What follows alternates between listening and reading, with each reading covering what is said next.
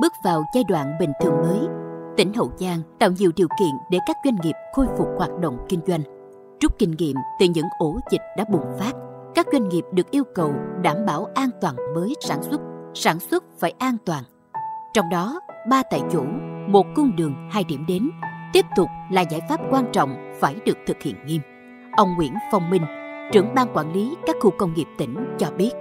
Thống nhất đồng bộ các biện pháp phòng chống dịch COVID-19 để doanh nghiệp có thể đề ra được kế hoạch phục hồi cũng như là có chính sách ưu đãi hỗ trợ rồi khuyến khích công nhân ở trong khu công nghiệp hoặc gần nhà máy thực hiện phương án ba tại chỗ kết hợp với một cung đường hai điểm đến.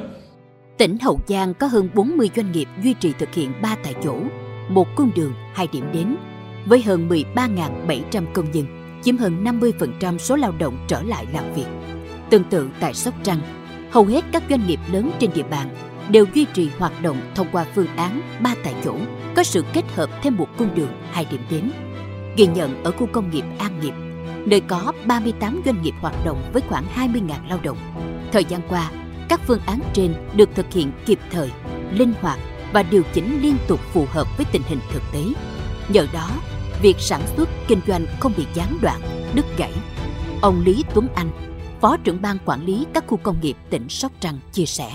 Các doanh nghiệp đã khẩn trương kích hoạt những cái phương án vừa sản xuất, vừa chống dịch theo đúng quy định thì đều có bố trí xe đưa đón công nhân, người lao động đến khu nghiệp làm việc theo phương châm một cung đường, hai điểm đến. Nhiều doanh nghiệp tùy theo điều kiện của mình, lựa chọn thực hiện linh hoạt ba tại chỗ hoặc một đường, hai điểm, hoặc kết cả hai để an toàn cho công nhân và sản xuất kinh doanh. Từng thực hiện ba tại chỗ tại ba phân xưởng với 450 công nhân lao động. Ông Nguyễn Văn Đạo, giám đốc công ty trách nhiệm hữu hạn một thành viên Gò Đàn, Bến Tre tại khu công nghiệp An Hiệp cho biết. Ba tại chỗ làm lại rồi cũng dẹp bỏ vụ uh, một cung đường hai điểm đến đó tại xưởng luôn tại chậu luôn chứ không có đưa nước nữa. Còn đưa nước đó chứ cũng còn có khi nó có cái rủi ro.